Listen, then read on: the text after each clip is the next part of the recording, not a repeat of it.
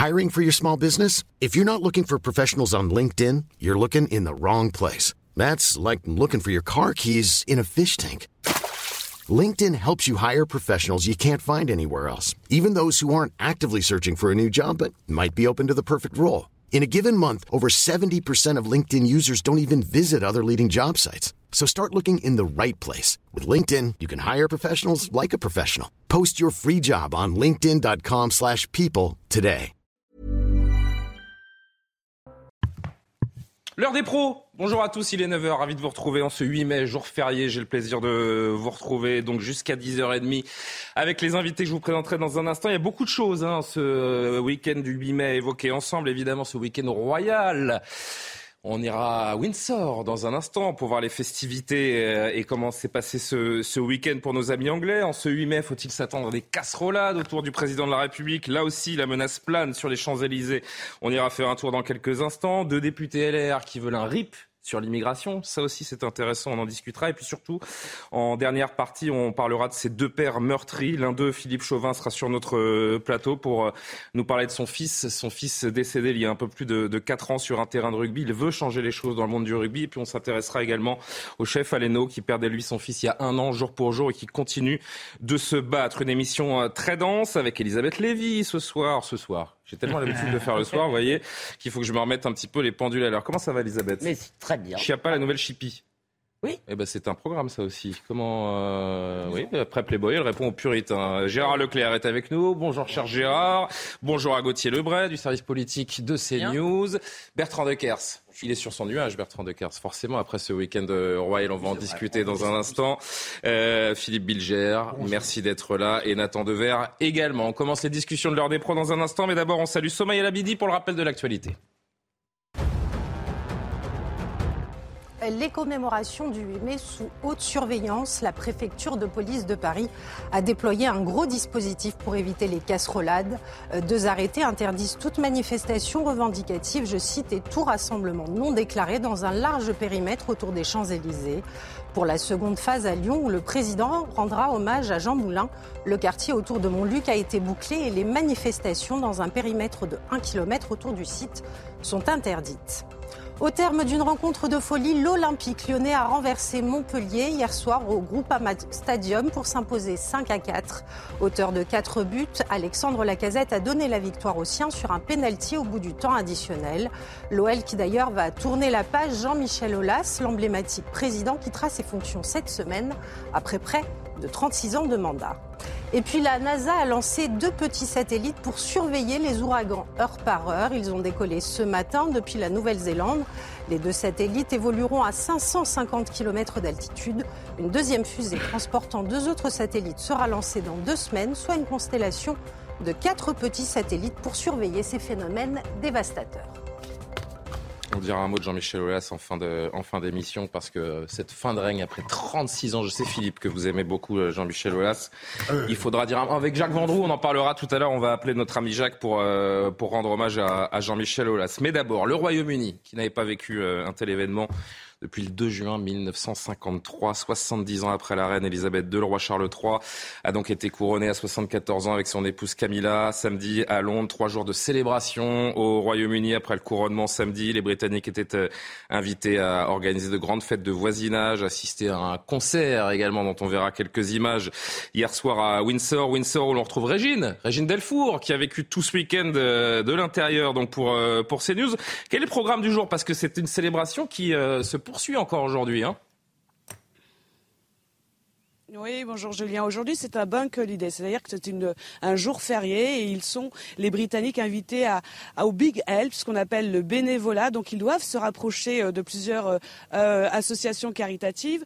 Mais les plupart des Britanniques que nous avons rencontrés nous ont confié que euh, allaient plutôt le faire dans la semaine, qu'aujourd'hui, ils allaient se reposer, puisque vous l'avez dit, il y a eu un long euh, week-end, notamment samedi, avec cette cérémonie du couronnement du roi Charles et de la reine Camilla. Ce qui était très impressionnant, donc, c'était de voir ces milliers de personnes qui étaient massées, notamment sur le Mall. Le Mall était, c'est cette route qui mène de Buckingham à Trafalgar Square, était tellement prise d'assaut qu'en fait, ils ont fermé le Mall et on a vu tous ces Britanniques. Nous étions avec eux dans les rues londoniennes pour essayer d'aller dans les parcs où des écrans géants étaient installés. Et ce qui était assez extraordinaire, c'était de voir ces personnes sous cette pluie battante, puisque le, le temps n'était pas clément. Hier, donc, euh, c'était euh, le Big euh, Lunch. C'est donc, vous l'avez dit, c'est pique-nique, conviviaux.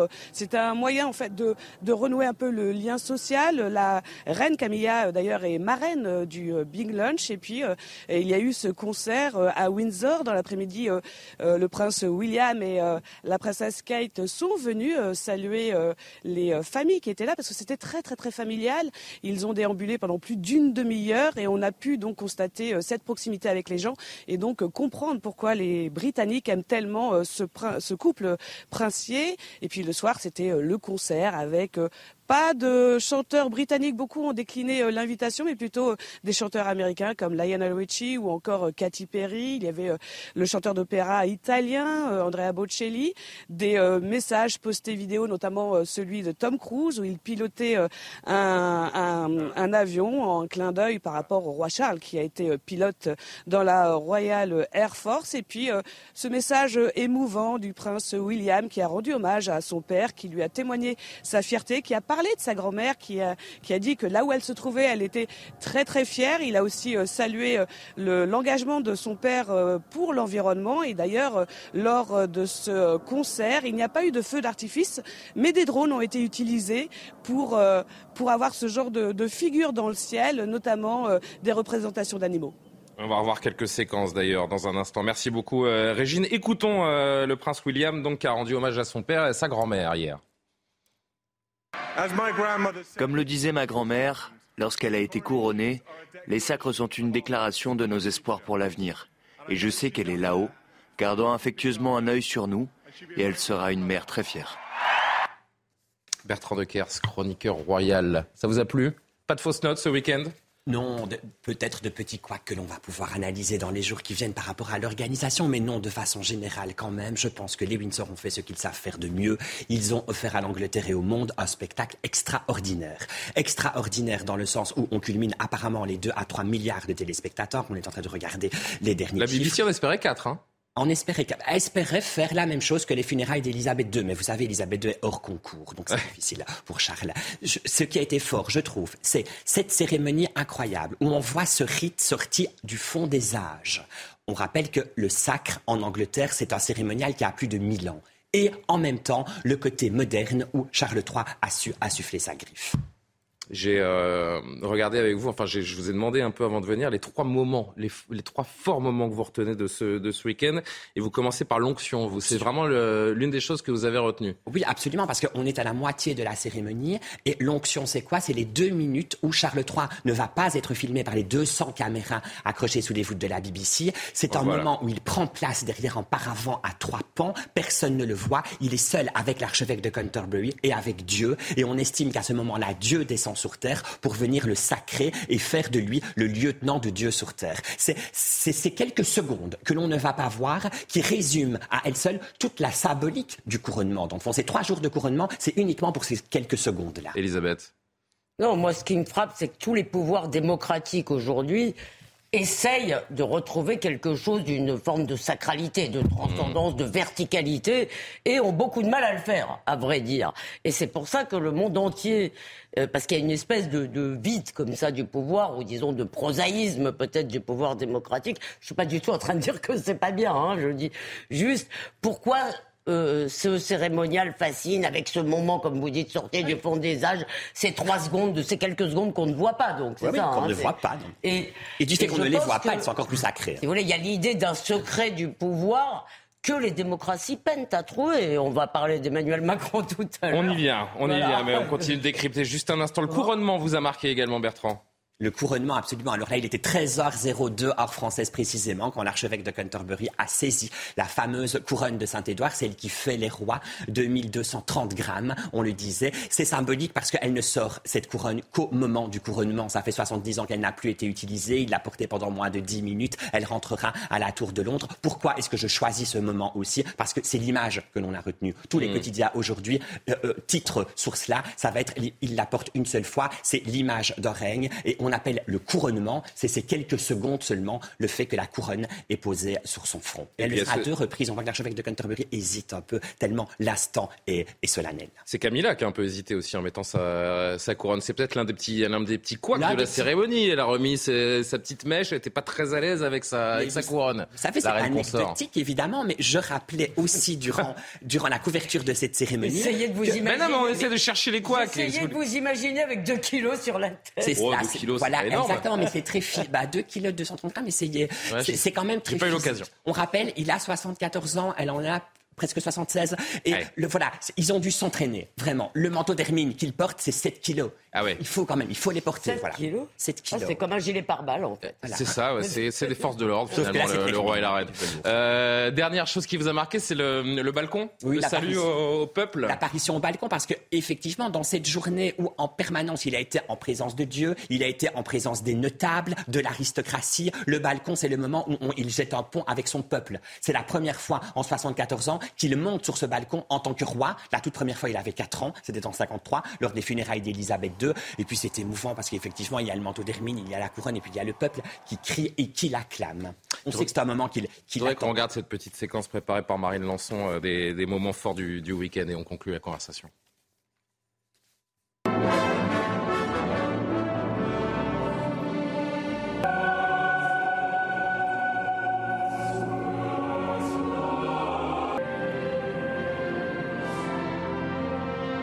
Of the United Kingdom of Great Britain and Northern Ireland, your other realms.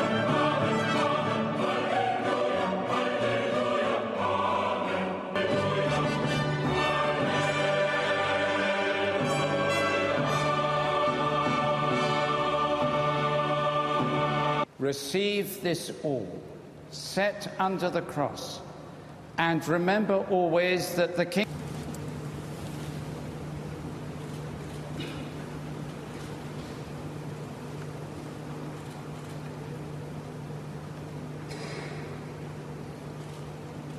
God save the King! God save the King!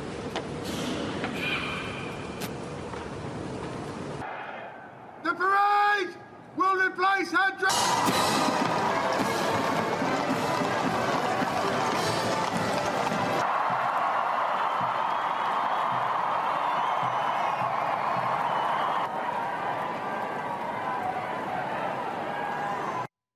Quel faste, que d'apparat et euh, forcément il y a des rabat-joie. Euh, alors je sais qu'il y a des, des, Anglais hein, qui n'ont pas forcément suivi cette, euh, cette cérémonie, mais ici en France il y a des critiques évidemment qui ont émergé ces dernières heures. Je pense à Jean-Luc Mélenchon, tandis que dégouline à la télévision les sirops dégoûtants de la monarchie. Tant de monde vit dans la misère devant un peuple qui a été si humilié par les politiques néolibérales. Ce cinéma avec cet homme couvert de déguisements, de bijoux, de pierres précieuses a quelque chose d'écœurant, dit le patron de la France Insoumise. Écoutez l'un de ses lieutenants, le député Antoine Léaumont couronnement euh, majestueux, c'est le cas de le dire, pharaonique euh, à Londres, euh, des centaines de millions de personnes devant leur téléviseur. Qu'est-ce que ça fait à un député de la France insoumise? Vous savez, moi, je suis plutôt adepte de 1789, donc. Euh, vous voudriez lui couper la tête déjà, alors qu'il vient à peine de recevoir la couronne de Saint-Édouard sur la tête? Pas lui, pas lui, pas lui couper la tête, mais ne pas lui poser la couronne sur la tête. Je suis un, je suis un républicain. Après, le peuple euh, britannique est libre de se choisir ses propres institutions, mais d'une manière générale, tout ce faste euh, m'écœure beaucoup. J'ai regardé vite fait quelques images sur sur Twitter. Moi, je trouve ça écœurant, tout ce faste. Écœurant. ouais, écœurant. écœurant. oui, parce que quand il y a des gens qui qui meurent de faim, qui meurent dans la rue, j'ai l'impression que cet étalage de richesse est très euh, problématique, donne à voir euh, une, une forme de, pas d'élite, mais d'oligarchie mmh. qui détient des richesses qui sont scandaleuses au regard du fait qu'il y a énormément de pauvreté. Mais Pourtant, je suis un, choqué. roi progressiste qui est à l'écoute des jeunes, de, il est quand même très très je différent. Du, je parle du côté, face, du côté étalage de richesse. Mais mmh. cet étalage de richesse qu'on voit là, il existe aussi dans notre société française. Je veux dire, il n'y a pas besoin d'aller au Royaume-Uni. Il y a des gens qui sont extrêmement riches dans notre pays, qui n'étalent pas leur richesse de cette manière-là, mais euh, je trouve tout aussi scandaleux cette euh, possession d'une richesse au moment où il y a des gens euh, qui meurent dans la rue.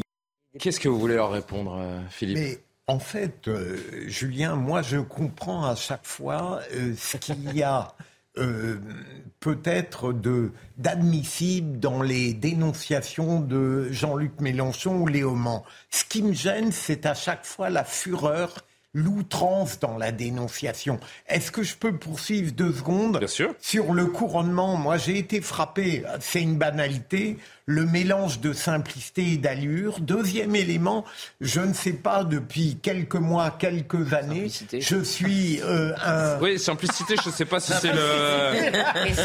En, en, termes de simplicité, on passera quand même, euh, Philippe. Hein. dans les foules, dans les foules qui étaient par, là. Par rapport à, à ce que... Mais il n'y a aucune simplicité là-dedans. Si, dans le peuple qui s'assoit pour pique-niquer, il y a de la simplicité. C'est pas de ça dont parle Julien, Philippe. il y a eu de la part du couple royal quelque chose qui n'existait pas auparavant. Alors la promiscuité est très relative, je ouais, Mais le deuxième élément, c'est le fait que, bizarrement, je suis très épris de cette monarchie des Windsor grâce aux femmes. Je trouve que les femmes, depuis quelques années, font le succès. C'est vrai.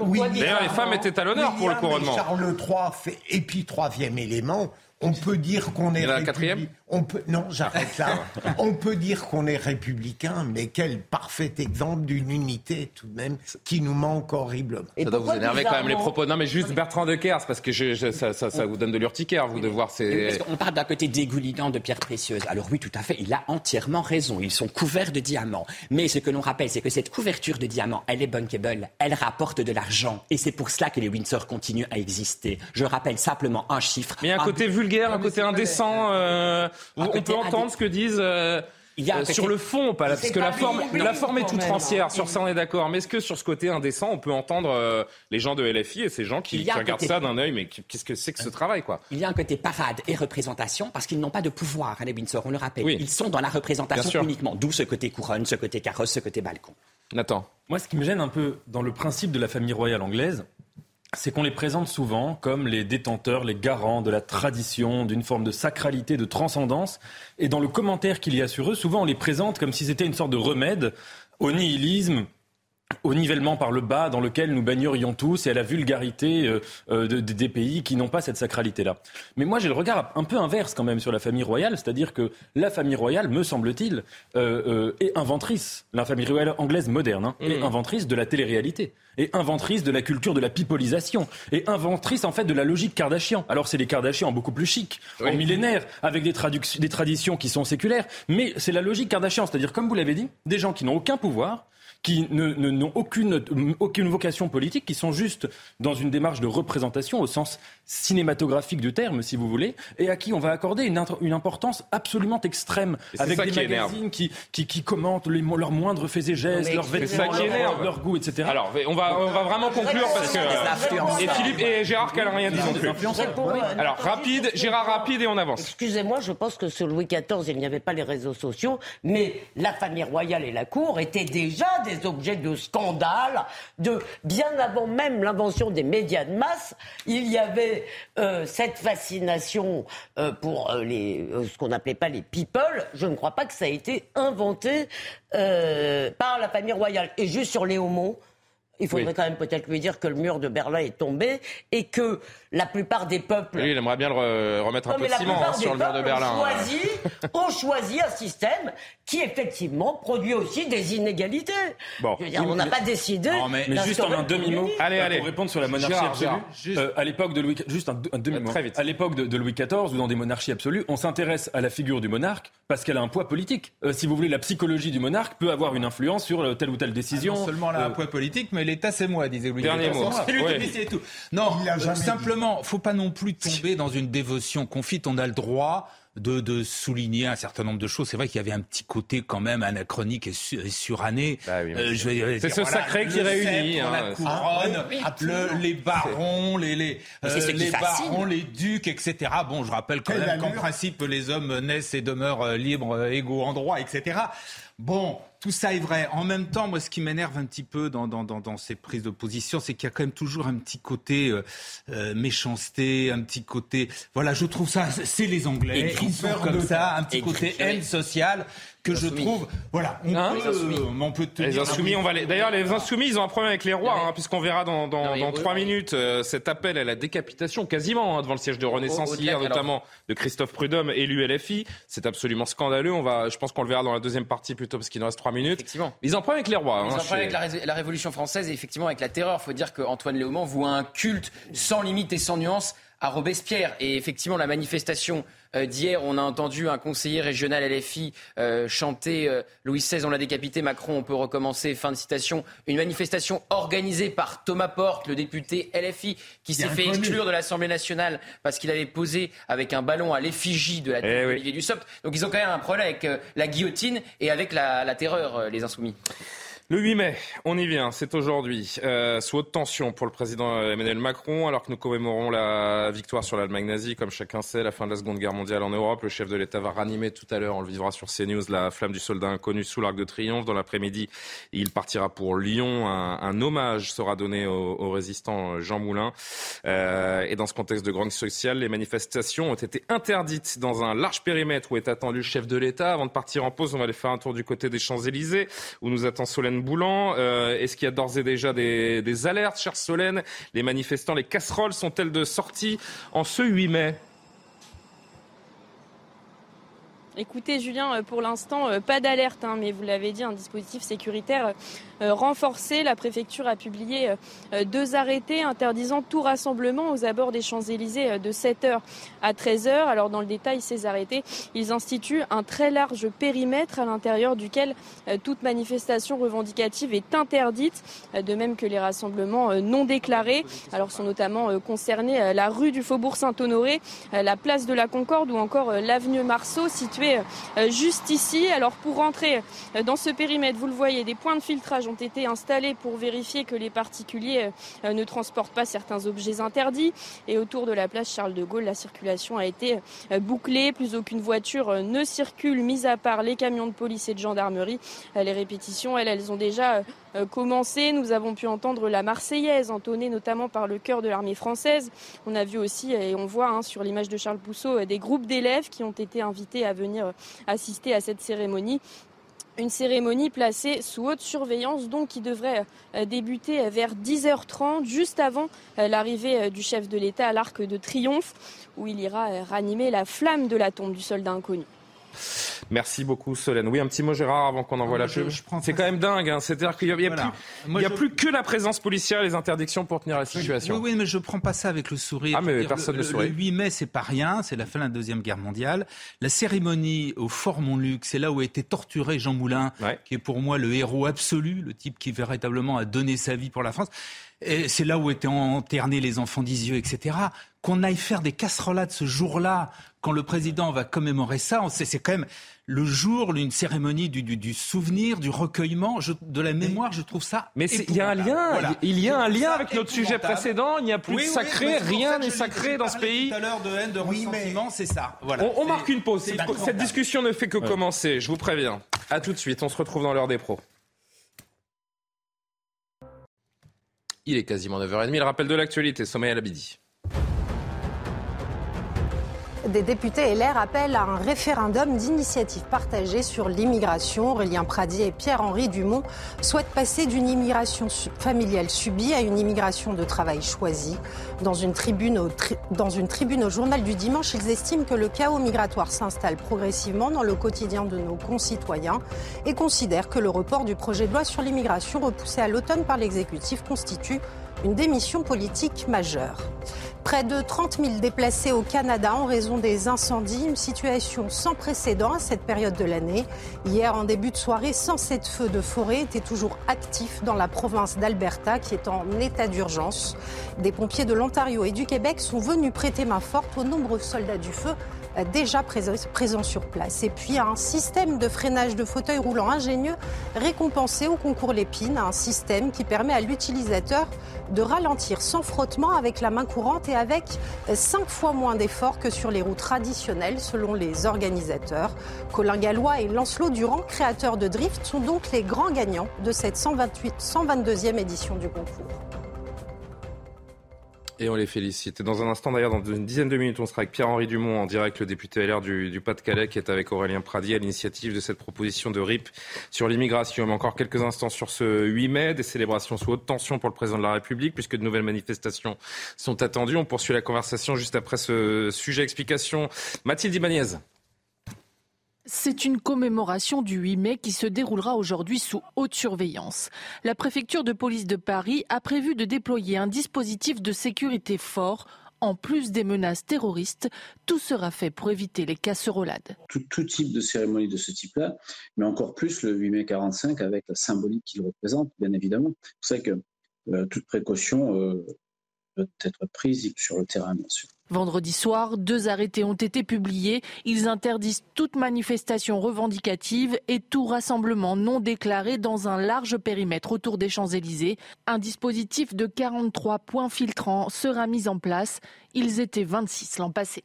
Le président se rendra ensuite à Lyon cet après-midi pour un hommage à Jean Moulin. Le quartier autour du mémorial de Montluc a été bouclé. Il sera interdit de manifester dans un périmètre d'un kilomètre autour du site. Ces manifestants-là euh, bruyants, surtout lors d'une manifestation d'ampleur euh, historique comme le 1945, euh, peuvent être maintenus à l'écart dans une bulle éloignée de manière à ce qu'ils puissent s'exprimer, mais sans toutefois euh, avoir trop de répercussions sur le déplacement. L'Union départementale CGT du Rhône a déposé un recours en référé contre cette interdiction de manifester. Elisabeth, on en parlait avec Gérard juste avant la pub. Euh, il y a certains jours qu'il faut, qu'il faut épargner en termes de contestation, de casserolade et de... Bon, moi, je suis d'abord, je suis absolument d'accord avec ce qu'a dit Gérard, donc je ne vais pas le répéter. Et par ailleurs, je trouve que ces casserolades commencent à devenir puériles. Et d'ailleurs, je le trouvais dès le départ. Si vous voulez, on a un véritable problème de conflit de légitimité, mais on ne va pas passer les quatre prochaines années à taper sur des casseroles en disant Macron est méchant parce qu'il a fait passer sa réforme des retraites. Je veux dire, c'est pas tenable pour la France. Et d'ailleurs, le fait que les syndicats aient accepté maintenant d'aller à cette Ça va être comme ça toute la suite du mandat? Comment? Ça va être comme ça toute la suite du mandat? Écoutez, je pense que les gens vont se lasser et surtout à un moment l'opinion va se retourner parce qu'elle en aura marre. Je pense que ce qu'a dit Gérard, beaucoup de gens le ressentent. C'est quand même Jean Moulin. Si vous voulez, c'est pas, on n'a pas envie que Jean Moulin soit livré aux polémiques. Et d'ailleurs, ni. Mais c'est pas Jean Moulin qui est livré aux polémiques, c'est Emmanuel Macron. Et, c'est ça le problème, c'est que. Je termine, d'une phrase. mais ça, les gens s'en fichent. Je termine d'une phrase. En plus, il y a une indécence de la générale et y compris d'ailleurs un peu du président, à laisser entendre, s'il le fait, si vous voulez, que euh, chacun se prend, se met à la place du résistant, etc. On n'est pas du tout en... Force ouvrière se met à la place de Jean Moulin. C'est ça. Déjà, le, parallèle est C'est à ça que je pensais. Force ouvrière, c'est pas la CGT, hein, Philippe. Et, donc... Euh, moi, je suis... En fait, l'indignation ne sert à rien. Euh, je veux dire, on comprend, on comprend pourquoi aujourd'hui il y a ces contestations que vous estimez euh, évidemment très vulgaires par rapport à l'événement solennel. Il y a une certaine époque où la fonction de président induisait une légitimité pour tout ce qui en découlait. Il n'y a plus de règles, Philippe. C'est la CGT qui le disait il y a encore euh, quelques semaines. Si vous le permettez, il y a mm. deux choses.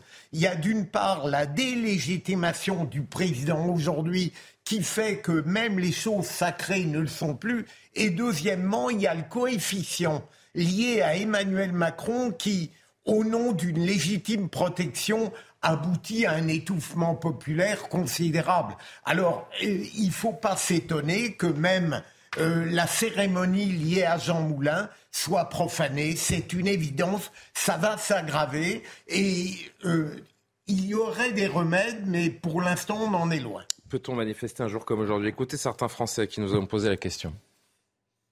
Le jour de la commémoration du 8 mai, pour un sujet aussi important, euh, je, suis, non, je pense qu'on pourrait faire les casseroles le 9 mai, pour être, en étant tout aussi efficace, mais on ne mélange pas les sujets. Pour oui, enfin, qui, euh, effectivement, ce n'est pas, pas un sujet, de, un sujet de, de mécontentement. Si ça se passe bien, tant mieux. Je suis avec eux, quoi. Mais moi, je ne fais pas avec les casseroles.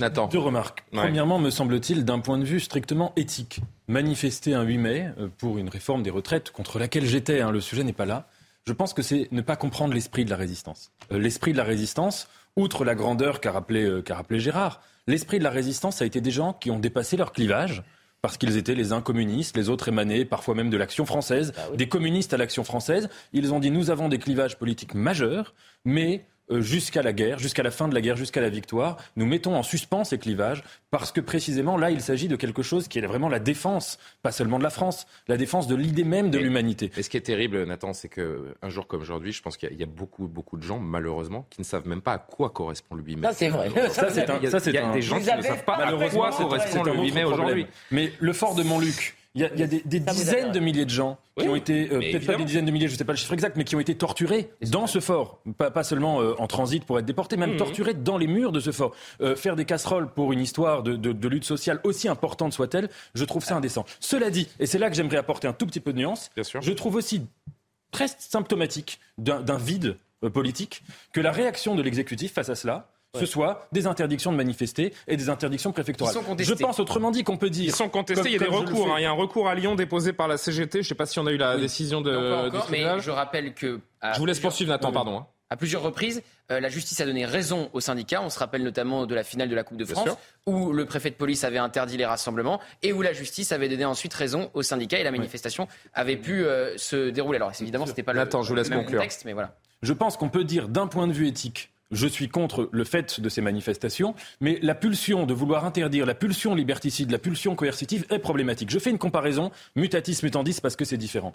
Mais sous François Mitterrand, il y avait eu une commémoration à la rave du Veldiv Mhm. où des gens étaient allés euh, manifester contre cette commémoration. C'était très différent parce que justement, ils reprochaient à François Mitterrand d'avoir été collaborateur, d'avoir eu la Oui. d'avoir été ami avec l'organisateur même de la rave. Donc voilà. Quelle a été la réaction de Badinter, ministre de la Justice Badinter est allé, il n'a pas fait interdire la manifestation, mais il leur a dit Je vous demande de vous taire, vous m'avez fait honte. Donc, si vous voulez, on- le président, je, je ne compare pas du tout de parce que mais On n'a a plus exactement- on n'a plus exactement les mêmes personnages, sûr, euh, au moi, pouvoir moi, dans si j'étais, je ne suis pas du tout ministre. Mais c'est ça qu'il fallait faire. Il fallait dire, vous m'avez fait honte de, de manifester aujourd'hui. Interdire, c'est différent. C'est-à-dire qu'on a toujours le sentiment d'un État impuissant qui, ne, qui, du coup, n'est obligé, ne peut faire que de la répression, mettre des policiers, etc. Mais on n'a plus de badinter pour faire cela, et il n'y a plus de personnalité même légitime, si vous voulez, qui pourrait aller voir des Et manifestations. puis on est entré dans un, on est entré dans un autre type de registre quand même. Je ne sais pas si vous avez noté euh, hier, c'était le 7 mai, donc l'anniversaire de la première élection du chef de l'État qui a célébré entre guillemets ses six années donc à, à la tête de, de la France. Euh, manifestation organisée à l'appel de LFI devant le siège de Renaissance, qui est donc le parti évidemment Manifestation euh, surprise, présidentiel. quelque part sauvage. Gauthier, un petit mot là-dessus, ouais. Donc, manifestation, pas, pas autorisé. donc. manifestation surprise. Rassemblement, on va dire. Il, il balance des billets, des faux billets de 500 euros, voilà, sur les Oh là policiers de là. le député Porte, Et- évidemment. et devant le siège, le député Thomas Porte, qui avait donc été exclu, je vous le rappelle encore une fois, après avoir posé avec un ballon à l'effigie de la tête d'Olivier Dussopt. Et pendant cette manifestation, il y a eu tout un tas de chants. Et le chant dont on va parler, c'est euh, Louis XVI, on l'a décapité, je cite, Macron, on peut recommencer. Et vous voyez l'élu à côté de Thomas Porte, là Eh bien, Avec c'est l'écharpe Monsieur bleue. Prudhomme. Monsieur Prudhomme, c'est un conseiller euh, régional Île-de-France LFI. qui est soignant aussi, qu'on a beaucoup vu pendant la crise de Covid et, Voilà. et le problème de l'hôpital, Et qui donc, soulève régulièrement. insoumis, avec son écharpe, va chanter qu'on peut décapiter Emmanuel Macron comme Louis XVI. C'était le lancement de Gauthier Lebray. C'est parti pour la séquence.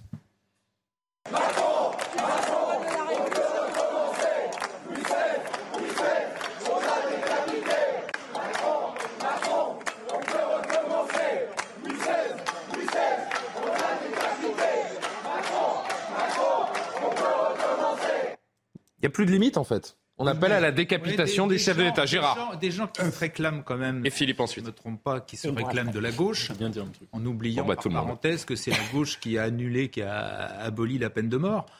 Appeler à la décapitation en 2023, et en plus, je vous dis des gens qui se réclament. On est chez les fous. C'est hein. quand même assez extraordinaire, quoi. Je, Alors, ferai, je, ferai, un partage absolu entre les contestations politiques et populaires, même les plus dévoyées, et l'appel à la mort au singulier, au pluriel, symboliquement ou en réalité. Parce que derrière tout cela... Et ces gens-là, vous allez leur dire, euh, on vous mais vous vous rendez compte que vous appelez la décapitation du chef de l'État Ils vont vous répondre, mais non, c'est une symbolique. ah On est dans un contexte... on pourrait C'est une métaphore. Voilà ce qu'on va vous répondre. Oui, mais on pourrait leur répondre, et ça ne m'interdit pas de considérer que c'est un degré de plus dans l'ignominie des, j'allais dire démocratique, le contraire de la démocratie. Et c'est beaucoup plus grave que toutes les contestations qu'on prétend étouffer par ailleurs. Non, mais moi, je voudrais saisir euh, la balle lancée par euh, mon voisin dans son édito de la matinale. Hein, c'est gentil, vous me citez. C'est-à-dire, non mais c'est-à-dire le rapport euh, qu'entretiennent les insoumis à une révolution française assez fantasmée d'ailleurs, hein, parce que euh, pour eux, si vous voulez, c'est un peu comme quand on était petit. Vous savez, il y avait un opéra rock. C'est un peu comme non, ça. Mais en ce moment, ils sont, euh, mais juste ils sont monothématiques sur sur la révolution, la Bastille. On va vous en... Il y a une obsession. Attendez, une obsession. Pardon, mais c'est pas la, terreur. Je vous rappelle que c'est pas la Bastille. Il a raison. Euh, il a raison, c'est la terreur. Il y a dans l'air. Je reprends les propos de M. Léaumont. Un petit vent si vous voulez, de, euh, des, ils veulent voir des têtes à la lanterne. Il y a un petit vent d'esprit sans culotte dans ce qu'il a de pire. Et euh, Gérard a cité le bon mot tout à l'heure, parce que je suis désolé, moi je ne vois pas la Révolution française simplement comme un grand moment glorieux. Il y a des choses extrêmement euh, positives qui en sont sorties, mais il y a aussi, lisez Anatole France, les dieux ont soif, et vous allez mm. voir ce qu'était aussi la Révolution, la Révolution française. Il y a, une envie, il y a, il y a ce que l'esprit sans culotte a de pire. Il y a le ressentiment, l'envie, la jalousie, la haine impuissante. Il y a vraiment des passions tristes. Les billets de 500 balles euh, factices. Mais là, c'est de l'appel au meurtre. Je ne vois pas en quoi on fait avancer le. Les billets de 500 balles factices, c'est vraiment de la symbolique à deux balles. c'est sur les policiers aussi. En oui, plus. oui, euh, Allez, un dernier mot, Nathan. Je, ne suis des, pas, policiers qui, des policiers qui gagnent 1500 euros par mois. Quoi. Je ne suis pas camusien, mais je pense qu'Albert Camus a vu dans L'homme révolté un point majeur, c'est la question de la mort du roi, qui a été le moment, si vous voulez, où la Révolution française, avec toute sa grandeur, moi je ne serai pas aussi sévère que vous sur la, globalité de la Révolution française du tout, mais le moment de la mort du roi, et surtout de la mort de sa femme, enfin de ces deux moments où on s'est dit que pour expier en quelque sorte, pour expurger, euh, le, enfin pour, pour, pour, le bien du corps social, il fallait expurger ces deux, ces deux individus, ça a été un moment, si vous voulez, où les gens qui ont voté la mort du roi, temporairement en tout cas sur cette question, ont mis entre parenthèses le principe de solidarité sur lequel ils avaient fondé la Révolution française même. Et c'est vrai que euh, c'est venu, si vous voulez, travailler en souterrain l'histoire de France. Et sur cette question, ce serait intéressant de voir sur toute la classe politique, tous les élus confondus, de faire une grande étude. Auriez-vous voté la mort du roi Ce serait intéressant de le voir. Il faut rappeler quand même que Alors, faut n'a été voté qu'à Emmanuel Macron, Emmanuel Macron, oui, Philippe, Philippe, Philippe. Emmanuel Macron lui-même avait très justement théoriser cette aspiration obscure à renouveler la mort du roi. Il vous a écrit, hein, d'ailleurs, euh, Emmanuel Macron. Je ah oui. vous avez vu, il vous a écrit une belle lettre. Mais il ne nous euh, permet pas de lui répondre. Et à tous. ça, euh, me gêne hier, un peu d'avoir la même lettre que tout le monde. Ben ouais, mais qu'est-ce que vous voulez que je vous dise Vous lui écrivez. Merci à tous. Écoute, regardez, regardez. Merci à, merci à tous mes compatriotes qui, il y a six ans, m'ont fait confiance pour la première fois, depuis le premier instant. Mes six années, je tâche à la responsabilité qui est la mienne et dans le et dans la fonction, pardon, que vous m'avez confiée. Il y a une belle écriture, moi, je trouve, Emmanuel Macron. Non, j'aime bien. Eh ben œuvrer au service de tous les Français. Emmanuel Macron, non mais, j'aurais dû inviter un, comment on appelle ça déjà, les, un graphologue pour euh, me faire une petite analyse graphologique d'Emmanuel Macron. Ces E ressemblent à, des, euh, enfin, ces A ressemblent à des E. Et dans le fonction. Et alors, qu'est-ce que vous en bah, C'est la fonction. Bah, je sais pas, rien du tout. Mais c'était parce que vous parliez de l'écriture, alors voilà. Bon, six ans de, six ans de. Ce qui est intéressant, c'est qu'il remercie ceux qui l'ont élu et il s'adresse pas à tous les Français. Bah oui, vrai. Et il s'adresse pas à ceux qui l'ont élu pour faire barrage, évidemment, à Marine Le Pen, tant en 2017 qu'en 2022. Six années de, de carabistouille, de poudre de perlimpapin ah non, il y a eu parfois des choses bien. Des réformes. Le moins qu'on puisse dire, c'est qu'il y a eu des réformes, qui sont peut-être des mauvaises réformes. Ensuite, chacun juge. Oui, enfin, il y a surtout le sacrifice du nucléaire. Mais depuis la réélection, la fin des frontières, euh, l'immigration qui, a, explosé. Enfin, excusez-moi, je vois pas très bien ce qu'il y a eu de bien. L'école qui a continué à se euh, oui, il fait une petite astérisque euh, sous la, sous la date. On peut remettre la, la, la lettre? Non, je regarde, je me demande pourquoi il a fait cette petite astérisque euh, sous la date du, du, du 7 mai. Mais bon, c'est un détail euh, qui, a, qui, a, assez peu d'importance finalement. Euh, les députés républicains. Alors parlons-en, avançons, parce que les députés républicains Aurélien Pradier et Pierre-Henri Dumont, que l'on salue, qui est avec nous en direct, estiment dans une tribune au journal du dimanche qu'il faut mettre fin à l'immigration familiale subie pour passer à l'immigration de travail choisie et euh, surqualifiée, proposant pour cela de déposer une demande de référendum d'initiative partagée. On explique tout cela avec ce sujet de Sarah Fenzari et on discute ensemble, monsieur le député. Les députés LR, Aurélien Pradier et Pierre-Henri Dumont, ne veulent pas du report de la loi immigration et indiquent vouloir déposer une demande de référendum d'initiative partagée sur l'immigration. La politique des quotas n'est pas à la hauteur du défi migratoire. Il faudrait passer d'une immigration familiale subie, sous-qualifiée, à une immigration de travail choisie, surqualifiée. Le chaos migratoire s'installe progressivement dans le quotidien de nos concitoyens.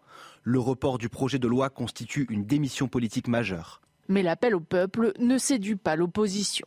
Ça ressemble un petit peu à un coup de com' désespéré de la part euh, des euh, collègues euh, LR. Beaucoup ne savent plus où ils habitent. On ne croit pas les républicains, tout simplement. Ils ont été au pouvoir, ils n'ont rien fait. L'affaire est délicate. Jusqu'ici, aucune demande de RIP n'a pu aboutir. Les deux dernières, portées par la gauche contre la réforme des retraites, ont été retoquées par le Conseil constitutionnel. Euh, c'est pas par un référendum qu'on va régler les problèmes qui, auxquels on est confronté, parce qu'il faudra savoir quelle nature de questions on va poser. Et quand vous avez des problèmes de délinquance, de violence, de maîtrise des flux migratoires, de ghettoisation, de, de ségrégation, c'est à ça qu'il faut s'attaquer. Fin avril, Elisabeth Borne, qui ne dispose pas de majorité à l'Assemblée, a tendu la main aux républicains sur l'immigration en appelant à un compromis. Elle avait aussi écarté l'hypothèse d'un référendum demandé par la droite. Rebonjour, monsieur le député euh, Pierre-Henri Dumont, député LR du, du Pas-de-Calais. Euh, Pierre-Henri Dumont, vous avez du temps à perdre? Pourquoi? Mais enfin, essayer de trouver des solutions aux problèmes qui touchent les Françaises et les Français, essayer de remettre de la cohésion dans la nation et mettre fin euh, à la déchirure dans le contrat social, c'est pas perdre du temps, c'est le travail de parlementaire, c'est le travail de chacune et chacun à l'Assemblée nationale et au Sénat. C'est pour ça qu'on s'est engagé en politique. Je vous demande si vous avez du temps à perdre, vous savez pourquoi hein Vous avez déjà vu un RIP aboutir, monsieur le député?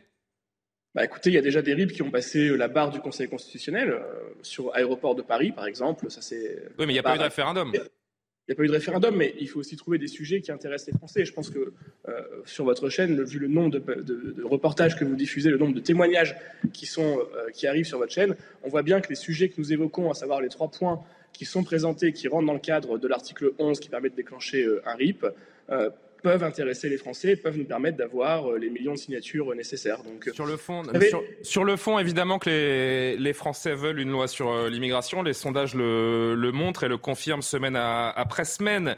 Mais euh, on a l'impression que vous faites de la politique, Monsieur Dumont.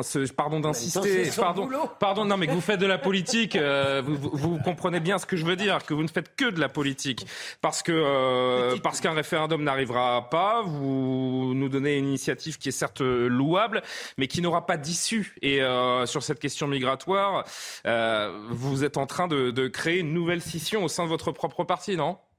Non, on ne crée pas de scission. Nous, au contraire, on propose. Euh, vous savez, on estime qu'aujourd'hui, la situation est tellement dégradée qu'il faut agir vite. Agir vite, ça ne va pas se faire avec le gouvernement qui repousse mois après mois la grande loi immigration qu'il propose. Il faut également changer la Constitution changer la Constitution, ça passe par un référendum qui n'est pas le RIP, ça passe par un référendum de changement de la Constitution, tout simplement, euh, article 89. Et euh, pour cela, il faut avoir une majorité qui vote le même texte dans euh, l'Assemblée et au Sénat, et qui après est soit accepté en Congrès, soit accepté par référendum. Ça n'arrivera pas lors de ce quinquennat, parce qu'il n'y a pas de majorité pour voter le même texte identique à l'Assemblée et au Sénat. Donc on voit bien que la seule façon d'arriver, d'avancer de pouvoir réellement prendre des mesures qu'on estime d'urgence, c'est de passer, puisque la loi ne pourra pas être présentée, parce que les propositions de loi qu'on va déposer, nous les républicains, c'est une très bonne idée, euh, seront des propositions de loi qui auront du mal à passer à l'Assemblée nationale, même si elles passeront au Sénat. La seule solution, c'est de présenter ce RIP pour pouvoir avancer, parce que quand euh, ça bloque au niveau de l'Assemblée et ou du Sénat, quand il n'y a pas de majorité à l'Assemblée et ou au Sénat, il faut que la majorité qui existe dans le pays puisse s'exprimer. Monsieur le député, un petit tour de table, je reviens vers vous. Elisabeth Lévy. Oui, euh, d'abord, moi j'ai l'impression que cette euh, solution du RIP, euh, qui effectivement n'a jamais marché, ne marchera jamais, Euh, Gérard Larcher lui-même l'a dit hier. un aveu d'impuissance parce que vous n'arrivez pas à peser. Gérard Larcher, hein, comme Bien sûr, bien sûr, oui, oui faut-il le rappeler, évidemment. Parce que, parce que vous n'arrivez. Mais je vois plus le député, c'est normal. Il est avec nous, ah, vous inquiétez pas. parce que. tu parles pas dans le C'est pas loin des yeux, loin du cœur ici, vous savez. Parce que vous n'arrivez pas à peser euh, suffisamment euh, malgré votre poids euh, au Parlement pour euh, faire adopter une loi. Et la deuxième chose, c'est que je vous rappelle qu'il y a un parti qui demande avec constance un référendum sur l'immigration, parce que Julien l'a rappelé, là il y a un grand consensus dans l'opinion de toute façon, c'est le Rassemblement national. Et bien sûr, vous allez faire vos chochottes en disant qu'il faut surtout pas voter un texte qui aurait quelque chose à voir avec le Rassemblement national. Alors, vous n'arriverez à rien. Alors, Philippe euh, et, Gérard. J'ai cru sentir, Julien, dans votre question, un zeste de dérision. Euh, un, petit, un poil de cynisme. Voilà, Mais, mais moi je trouve que euh, sur l'immigration, les LR sont unis, il n'y a pas réellement... Ah ben non, ils sont tous au Mais bien sûr que si, parce qu'en réalité... Mais, non mais attendez, Philippe, je me permets. Hier, vous avez Gérard Larcher, comme le précise évidemment Gauthier, LR, président du Sénat, qui dit la question migratoire, constitutionnellement le RIP, c'est impossible. Vous avez Olivier Marlex, qui rappelle que la Constitution, Olivier Marlex, chef du groupe LR à l'Assemblée... ça n'a aucun problème, ça n'a aucun rapport. Moi, j'ai surtout l'impression que messieurs Dumont et Pradier, et évidemment que Monsieur Dumont vous répondrez, vous êtes un peu en train de tirer aussi une balle dans le pied de votre camp. Je, ne, euh, crois pas. je ne crois pas. Sur le fond, les républicains sont parfaitement d'accord en ce qui concerne l'immigration. Ensuite, on peut discuter des modalités, mais je ne tournerai pas, en dérision le fait qu'il y a eu cet article dans le JDD. Il cherche désespérément sur un sujet central à donner la parole aux Français. Évidemment que Pierre-Henri Dumont a, raison de soulever ce problème. Il a raison de soulever ce problème. Moi, ce que je mets en évidence et le cynisme que j'applique, il est au RIP, à cette proposition de RIP qui, depuis la naissance de, cette, de la Ve République, n'a jamais abouti à quoi que ce soit répondre. Parce qu'on propose quelque chose dont on sait qu'il n'aura pas lieu. À, la limite, sait-on jamais. Mais c'est pas ça. Euh, pour euh, réponse à, Philippe euh, Bidger, non, les LR sont justement divisés. Et si, vous lisez, si vous lisez, mais si, y compris, je vous donne un exemple précis. J'ai lu la tribune hier des, deux députés LR, Pradier Et Dumont. ils sont contre les quotas. Ils disent le quota, c'est pas la réponse. Alors qu'est-ce que veut Eric Ciotti C'était justement là.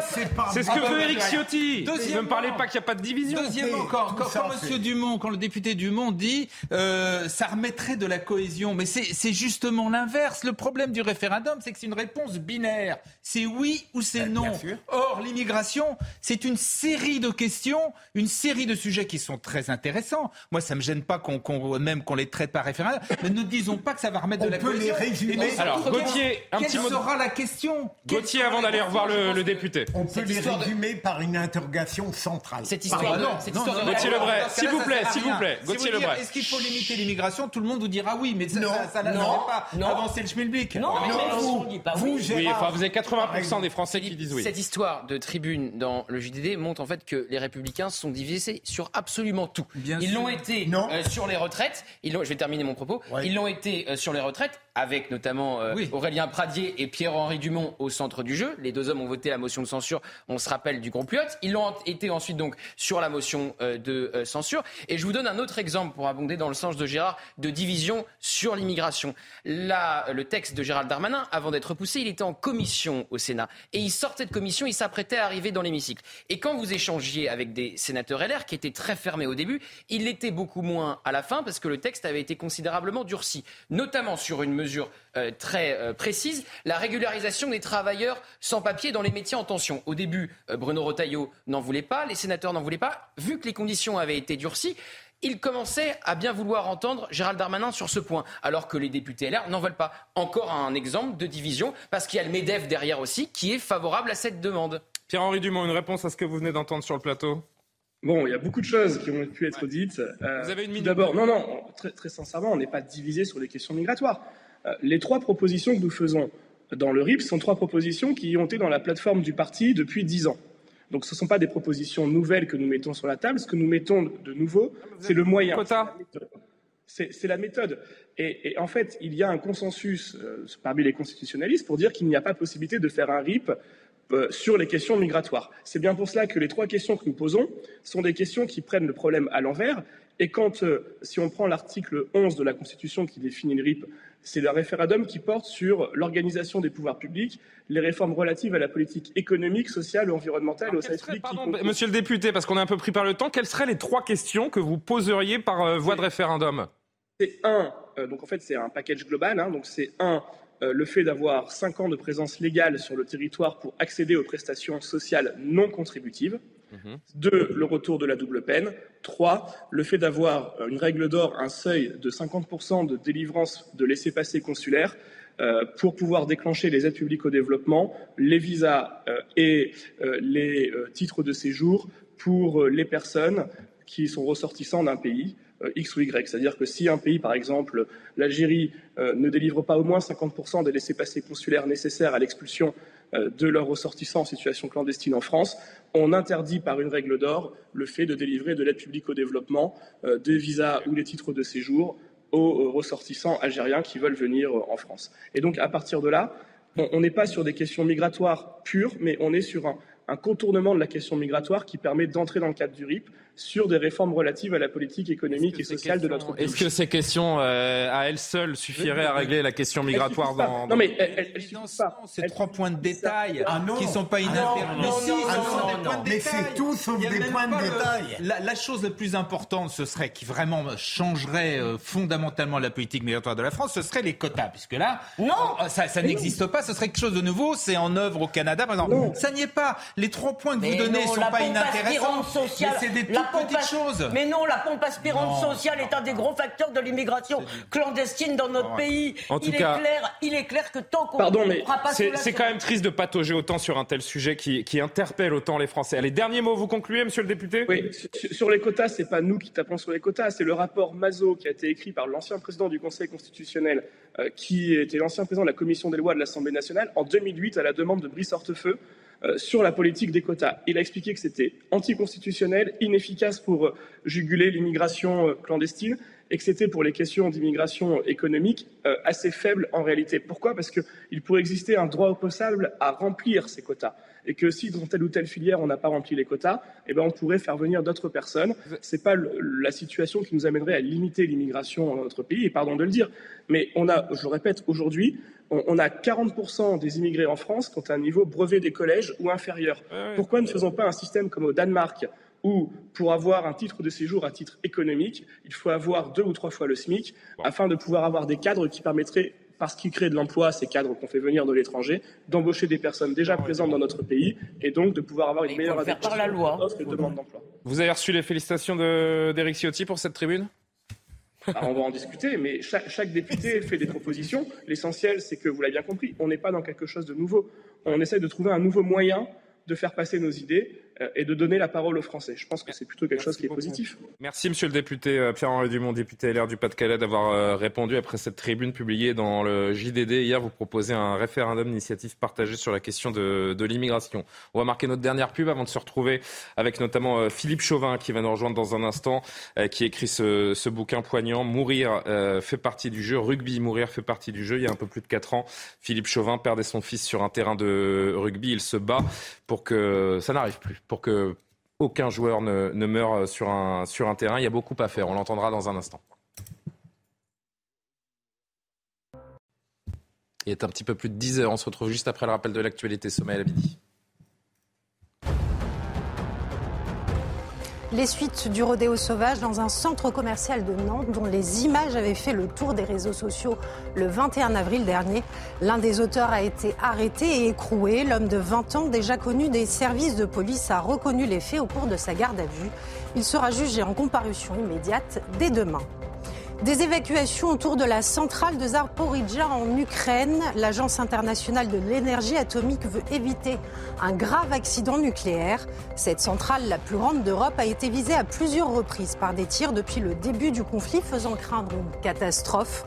Les bombardements dans cette zone continuent, le dernier datant de vendredi. Et puis les images du concert en l'honneur du couronnement de Charles III et de la reine Camilla pour terminer.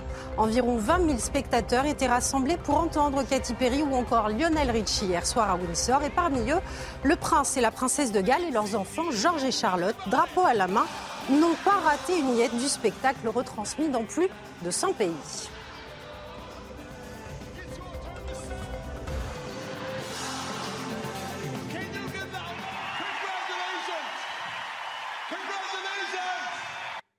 Et merci à Somaya pour toute cette actu. Nous sommes toujours avec Elisabeth Lévy, Gérard Leclerc, Philippe Bilger, Nathan Dever. Vient de nous rejoindre Philippe Chauvin. Bonjour monsieur. Vous êtes l'auteur de ce livre Rugby.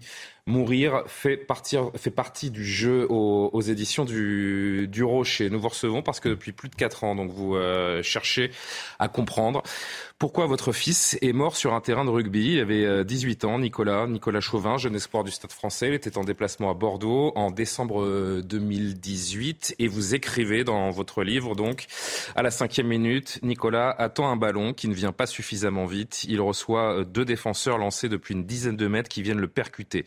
Certainement trop haut puisque ça se termine avec un, un arrachement de la deuxième vertèbre cervicale et un arrêt cardiaque consécutif à un choc à la moelle épinière. Votre fils, monsieur, décidera, décédera trois jours plus tard à l'hôpital. Vous avez porté plainte contre X pour homicide involontaire. Le rugby, c'est votre vie. Vous avez été joueur vous-même. Euh, C'était un peu ce qui réunissait toute la famille. Euh, comment allez-vous aujourd'hui? Où en est cette plainte contre X? Écoutez, merci euh, de nous recevoir. C'est bien normal. Et, je dis nous parce que en fait, euh, je suis un peu au nom de ma famille, euh, ma femme, mes deux garçons. Vous avez deux autres fils. J'ai deux autres fils. Euh, le fils, mon fils aîné d'ailleurs, ayant continué à jouer au rugby encore jusqu'à l'année dernière. Donc euh, voilà, c'est comme vous le disiez, une passion familiale. Donc aujourd'hui, effectivement, on, continue, bah, on essaye d'avancer, on essaye de faire en sorte que finalement la mort de Nicolas ne soit pas vaine, euh, et qu'elle ait au moins servi à quelque chose. Et ce quelque chose, c'est euh, appliquons le règlement, pratiquons un sport en, éthique, euh, essayons de ne pas confondre intensité, violence, destruction. Le hasard de la vie a fait que vous n'avez pas assisté à cette, à cette rencontre parce que le jour de ce match, c'était l'anniversaire de, justement de l'un de vos deux autres fils. Oui, c'est ça. En fait, euh, le mois de décembre, pour nous, est assez chargé entre, entre moi qui suis du début, euh, mon fils aîné qui est du, du, du 8, euh, Nicolas jouait le 9. C'était son premier match en tant que titulaire. Il allait se déplacer à Bordeaux. Donc, en fait, moi, je l'ai déposé au train. il était première ligne. Hein. Il est, non, troisième ligne. Troisième ligne. Troisième ligne. Bah, c'est un garçon qui faisait 1m95 pour 95 kilos. À 18 ans et demi, voilà, il était en je dirais en croissance encore, enfin en, en développement, puisque les, garçons sont un peu moins matures que les femmes, mais, il fallait un petit peu de temps. Euh, donc en fait, il allait jouer son premier match, et euh, moi je lui ai dit, écoute, pas de pression, tu vas, tu vas prendre du plaisir, amuse-toi. Euh, nous, on aura l'occasion de te voir quand tu viendras, tu joueras sur Paris. Il y aura d'autres matchs, on ira te voir ailleurs. Et là, on va profiter un peu du moment avec ton frère aîné, puisque c'était quand même les 20 ans d'Antoine, donc euh, c'était un petit peu normal qu'on reste avec lui. Ce livre témoignage, en fait, vous l'écrivez parce que vous voulez que les choses changent dans le, dans le rugby. En gros, ce que, ce que vous nous dites aujourd'hui, c'est le rugby est un sport trop violent, il ne peut plus être pratiqué de cette façon? Aujourd'hui, le rugby a subi une dérive. Il y a une professionnalisation qui a eu lieu en 95 et qui était, euh, somme toute, euh, probablement euh, normale, puisqu'on consacre de plus en plus de temps à ce sport pour devenir de plus en plus performant. Mais on a confondu performance et destruction. À un moment donné, je pense qu'il y a probablement là aussi une, un manque de, contrôle ou, d'action de la part du ministère des Sports qui a laissé dériver des pratiquants en se disant ça n'est qu'un jeu. Mais quand vous avez un jeu dans lesquels vous avez des gaillards qui font tous 100 kilos et qui courent tous le 100 mètres en moins de 12 secondes et qui peuvent aller percuter au niveau de la tête, alors que c'est strictement interdit, parce que moi je demande en rugby, le plaquage doit se faire en dessous de la ceinture, hein, nous sommes d'accord. Euh, euh, en dessous de la ligne, des, épaules. Voilà, la ligne, des, épaules. Et pour les amateurs, ça a été descendu au niveau de la ceinture. Mmh. Mais en dessous de la ligne des épaules, et ça doit être strictement respecté. Et il y a aussi un autre point dans le rugby. Il est plaqué à quel endroit concrètement votre fils ah ben, au jour de, ce match Au niveau de la tête À Nicolas, il, a été, il a, il a dû faire face en même temps à deux plaqueurs. Un premier qui est, alors donc imaginez une scène, vous avez 300 millisecondes, c'est le temps que vous regardez votre SMS qui vient d'arriver sur le téléphone. Vous regardez, hop, vous avez tout de suite à faire face à deux joueurs qui arrivent à 20 km heure. Vous les sentez, hein, vous les entendez. Hmm. Et le premier a essayé de le saisir de manière réglementaire, je pense, il a essayé. Et Nicolas, bien évidemment, quand il s'est retourné avec le ballon, parce qu'il a saisi le ballon, bah, il s'est baissé un petit peu pour faire face. Et le second est arrivé sans jamais se baisser et euh, a plongé et son épaule a, heurté sa tête. Donc, euh, ce qui a entraîné effectivement la fracture vous parlez un peu de, ce que, enfin beaucoup de, ce que vous ressentez, et ce, ce sentiment de, responsabilité qui a lourdement pesé sur vous. Euh, je vous lis encore une fois, je suis très inquiet pour Nicolas et pour mon épouse qui est confrontée par ma faute à l'impensable, euh, car je me sens responsable d'une partie de ce qui vient de se passer en ayant transmis la passion du rugby à mes fils, en étant resté sourd et aveugle face aux accidents qui se sont accumulés autour de nous. Le sport est une tradition du côté de ma famille, basket, vélo, rugby, gymnastique et tout ce qui peut permettre de se dépasser ou de partager un bon moment ensemble. Vous êtes senti responsable, vous le dites. Est-ce que c'est encore le cas aujourd'hui? Moins, euh, enfin, j'assume ma part de responsabilité parce que. Mais est-ce qu'on peut parler de responsabilité quand on transmet sa passion à son gamin? C'est oui, on peut parler de responsabilité quand on transmet sa passion à son gamin lorsque vous restez, entre guillemets, euh, étanche ou euh, vous n'écoutez pas les signaux faibles qui sont remontés par différents, euh, euh, différents euh, lanceurs d'alerte. Vous avez le professeur Chazal qui, en 2018, a quand même dit un jour il va y avoir un mort sur un terrain de rugby. Il l'a dit en janvier 2018 après un accident qui s'est passé entre le Racing et Clermont. Euh, 12 mois plus tard, votre fils euh, succombe. Voilà, et, et, mais on va même pas attendre 12 mois. Il y a eu un premier décès au mois de mai d'un jeune qui, qui, est mort dans des circonstances voilà, consécutives à un choc à la tête. Ensuite, il y en a eu un autre au mois de août. Là, pareil, fibrillation cardiaque, il y a un plaquage trop intense et euh, il est mort dans, les vestiaires. Si vous voulez, la difficulté du rugbyman, c'est qu'il est tellement résilient et tellement fermé sur lui-même en se disant qu'il sait ce qu'il risque et il y va quand même. Mais quand il dit qu'il sait ce qu'il risque, moi j'ai joué au rugby, on n'y va pas pour mourir, soyons clairs non, mais on y va pour le contact aussi. On, y va, parce que on y va pour le contact. Voilà, cette, euh, pardon de le dire comme ça en 2023, mais pour cette euh, virilité, cette, cette ce, ce, combat, c'est un combat le rugby. Oui, c'est un combat. C'est un combat régulé. Mm. Non, extraordinaire cette phrase. Le rugby est un sport de combat. le, rugby, de dire le mot virilité en 2023. Excusez-moi, oui, enfin, changeons. Enfin, c'est pas ça. Mais il y a, y, y a, des. Restons dans le sujet, même si j'ai. Il y a des femmes qui jouent au rugby. Non, bon, moi je maintiens. Enfin, je, crois que d'ailleurs on est d'accord. Le rugby est un sport extraordinaire. Je vais maintenir le mot combat et, et retirer le, celui de virilité. D'accord. Est un sport extraordinaire. Les autorités disent et à première vue, c'est en partie vrai qu'elles ont pris, qu'elles prennent de plus en plus de mesures. Quand vous regardez les matchs, il y a régulièrement des joueurs maintenant qui sont même ces cartons rouges. Carton rouge. Si vous, si c'est la tête par exemple, si vous touchez à, si un heure entre, entre deux têtes. Mais ce que dit monsieur, c'est qu'il y a des règles dans le rugby, mais qu'elles ne sont pas respectées. Non, non c'est ça. C'était la question que je voulais poser. Très concrètement, qui, quelles sont les, les, les mesures qui n'ont pas encore été prises, qui devraient l'être, ou alors qui ne sont pas suffisamment euh, respectées? Alors, vous avez, vous avez raison sur le fait que on sanctionne les contacts à la tête, les plaquages hauts, les plaquages dangereux. Ça n'est pas systématique et c'est soumis à interprétation. On a encore vu ce week-end un jeune sortir sur une civière. Mais vous avez ce qu'on appelle le protocole commotion qui est, qui est, établi toutes les, tous les week-ends. Le match Montpellier-Brive, vous avez... Quand vous avez une commotion. Allez-y, pardon. Mais, mais le match Montpellier-Brive, vous avez un jeune qui est sorti sur une civière suite à un plaquage très certainement déloyal, très dangereux. Il n'y a même pas eu la demande de vidéo de la part de l'arbitre. Comment pouvez-vous accepter en tant qu'arbitre qu'un jeune sorte sur une civière et ne pas vous poser la question C'est quoi C'est un état d'esprit?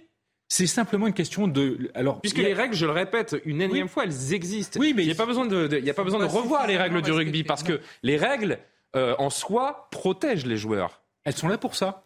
Il faut les appliquer. Et, si, et si vous ne les appliquez pas, il faut mettre des sanctions derrière mais des vraies sanctions. Parce que quand vous mettez trois semaines de suspension à un joueur, sur le carton rouge, ça pénalise le match. Une faute dangereuse, ça pénalise la vie d'un individu.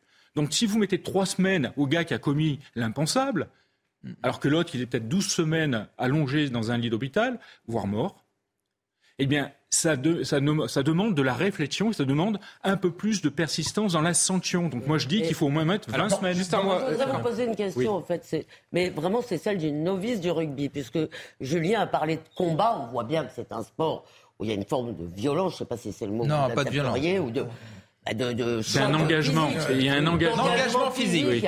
Jusqu'à quel point est-ce que c'est ça qui motive les gens pour euh, regarder le rugby ou pour y jouer Justement, cet engagement physique? Et la deuxième question, je vous la pose au passage, est-ce qu'il y a des poursuites pénales envisageables dans les cas, euh, euh, dans des cas effectivement d'accidents graves, mortels, en dehors des, des, règles du sport, si vous voulez? Alors, l'arbitre n'est pas un juge au sens. On est bien d'accord. Alors, pour votre première question, N'oublions pas que le rugby, c'est un jeu qui consiste à mettre des essais, à mettre plus de points que l'adversaire. Donc, ce n'est pas celui qui couchera le plus grand nombre de joueurs qui a gagné. Non. C'est ça, vous le dites. Vous le dites dans le bouquin euh, sur le sur, sur, ce. Une question de vous dénoncez non mais vous dénoncez un manque d'intelligence tout simplement dans, dans le rugby. Vous dites en réalité il faut se dire que l'intelligence est une qualité qui n'est pas forcément répandue de façon homogène dans le rugby comme dans tous les autres sports ou même dans l'espèce humaine en général. Certains ne tirent pas leur plaisir du jeu ou du dépassement physique mais de la domination et de la peur qu'ils suscitent. Un mot justement sur ceux qui ont plaqué votre fils. Ces deux hommes. Vous les avez rencontrés? Ils sont venus vous, vous voir, témoigner de, de, de, de ce sentiment de culpabilité qu'ils peuvent avoir ou pas d'ailleurs? Est-ce que vous avez un contact avec ces deux hommes-là? Aucun. Aucune information ne les concernant. Euh, on n'a eu aucun contact. Rien. Donc, comment c'est possible? Mais comment c'est possible? Non, mais, non, mais comment c'est possible? Surtout que, enfin, je veux dire, c'est une procédure. Non mais, non mais je parle de ce, sentiment qu'ils peuvent, euh, qu'ils peuvent avoir. Euh, la conscience, vous parlez de la conscience. De cette conscience, de se dire j'ai, j'ai, je suis responsable de la mort d'un gamin de mon âge, parce qu'ils sont, ils sont de la même génération, on peut, on peut imaginer. Oui, à 3-4 ans près, oui. Vous pensez qu'il y a un vrai détachement, ou peut-être par pudeur, ils ont peur de, de, de, de... Mais... Vous avez envie de leur parler à ces deux jeunes? Ah, aujourd'hui, il y a 4 ans plus tard, euh, si on se parle, ce sera probablement devant un tribunal. Mais euh, si vous voulez, la question aujourd'hui, elle est plutôt à prendre, pour répondre à votre deuxième question sur la judiciarisation. On a fait le choix, et c'était difficile pour moi de le faire, puisque comme vous l'avez compris, c'est un sport que j'aime, d'aller déposer une plainte contre X pour homicide involontaire. On l'a fait parce que je me suis dit qu'à un moment donné, la seule manière d'aider de, le rugby, c'était aussi de, le protéger de lui-même. C'est-à-dire qu'il fallait aider les joueurs, qui peuvent être à la fois victimes ou bourreaux, d'avoir conscience qu'ils avaient une responsabilité. On n'est pas à Las Vegas, ce qui se passe sur le terrain de rugby, ça va se gérer aussi dans la société civile. Et donc, j'ai déposé cette plainte. Et heureusement, parce que si je ne l'avais pas fait, étant donné qu'il n'y a pas eu de sanction, ni disciplinaire, ni de faute euh, constatée, rien, puisque le match a été arrêté au bout de cinq minutes, ils n'étaient pas très fatigués, cinq minutes, hein, eh bien, euh, voilà, Nicolas serait enterré une deuxième, voire une troisième fois. Il n'y a pas eu de carton. Il n'y a pas eu de carton. C'est dingue. Deuxièmement, euh, Monsieur Chauvin, est-ce qu'il n'y aurait pas euh, derrière tout ça, je rejoins ce qu'a dit euh, Julien tout à l'heure avec le terme virilité que je comprends très bien. est-ce que l'arbitrage n'a pas une importance capitale et est-ce que lui-même n'est pas gangrené par l'idée que le rugby n'est pas un sport entre guillemets de chochotte? Alors, je... Alors mais on peut renvoyer la question. Je vais retirer ce terme de. Euh, je vais retirer, je vais retirer ce terme-là. Mais c'est euh, voilà, il y a pas. En fait, on ne peut pas afficher de fragilité. Voilà, mais je comprends le principe. Mais alors, je vais vous renvoyer à l'exemple féminin. Les femmes ont fait un, enfin, un tournoi à destination remarquable. Remarquable. Elles ont perdu contre l'Angleterre. On a même cru qu'elles allaient gagner. Une deuxième mi-temps. Après, voilà, une première, deuxième mi-temps. Et, et avec intelligence. Pourtant, de l'engagement, elles en ont mis. Et des deux côtés. Pourtant, des essais, il y en a eu. Pourquoi est-ce que les femmes arrivent-elles à se plaquer correctement? C'est vrai. Pourquoi arrivent-elles à pratiquer un rugby noble, c'est-à-dire pas de gestes déplacés? Et en étant spectaculaire. Parce qu'il y a peut-être un peu moins de bêtises, justement, et de, que dans, dans, le sport féminin que, dans le, que dans le sport masculin. C'est le propos le plus sexiste qu'on puisse entendre. Ben non, mais mais il y a des faits. Il y a un moment, il y a des faits. Je suis désolé. Il y a un moment, il y a des faits. Non, mais je pense qu'on a, on a surtout évité la déviance, parce que le rugby masculin existe depuis plus longtemps. Et on est rentré dans une forme de confrontation où en fait on veut franchir coûte que coûte et on détruit l'adversaire. Est-ce que ça veut dire que selon vous, c'est non, non, on va avancer. Je suis désolé, on n'a plus le temps. Que ce qui est en cause, c'est l'esprit bourrin entre guillemets. C'est Enfin, il y a... Bourrin, on retire pas? Attendez, Arrêtez. il y a l'esprit en tout cas de destruction qui est certainement oui, pas bon, et les arbitres sont là pour faciliter le jeu, mais on leur demande aussi de faire du spectacle. Merci infiniment en tout cas d'avoir témoigné. Euh, je voudrais qu'on voit peut-être euh, quelques images parce que vous savez qu'on est, euh, qu'on est le 8 mai, qu'on voit ces images sur, sur les Champs-Élysées et ces commémorations qui se, qui se préparent. On va suivre ça évidemment tous ensemble en, direct sur CNews tout au long de la matinée. On attend le chef de l'État alors qu'on voit notamment la présidente de l'Assemblée nationale près de l'Arc de Triomphe qui attendent justement Emmanuel Macron. On sait que ce sont des célébrations sous haute sécurité et on va suivre ça avec intérêt. Je voudrais qu'on revoie et Monsieur Chaud c'est un, une actualité qui fait écho euh, aussi à celle que vous avez euh, vécue, puisqu'on parle d'un autre père qui est meurtri dans sa chair. C'est le chef euh, étoilé Yannick Aleno, qui a perdu lui aussi son enfant. C'était il y a un an jour pour jour. Antoine, 24 ans, percuté par un conducteur sous l'emprise de l'alcool le 8 mai 2022. Il lance une association pour venir en aide aux familles endeuillées et milite pour la création d'une infraction pénale spécifique. Il explique pourquoi la qualification de la mort de son fils en homicide involontaire le répugne. Regardez avec moi un extrait de ce qu'il dit à nos confrères du Parisien avec cette longue interview en une du quotidien euh, aujourd'hui. Yannick Aleno qui euh, veut absolument donc que ce, cette qualification hum, d'homicide involontaire ne soit plus d'actualité. Je n'arrive pas à admettre que ce qui est arrivé à Antoine soit un homicide involontaire. Cela ne peut pas s'appeler comme cela. Il y a du bon sens dans ce qu'il dit, Philippe Bilger?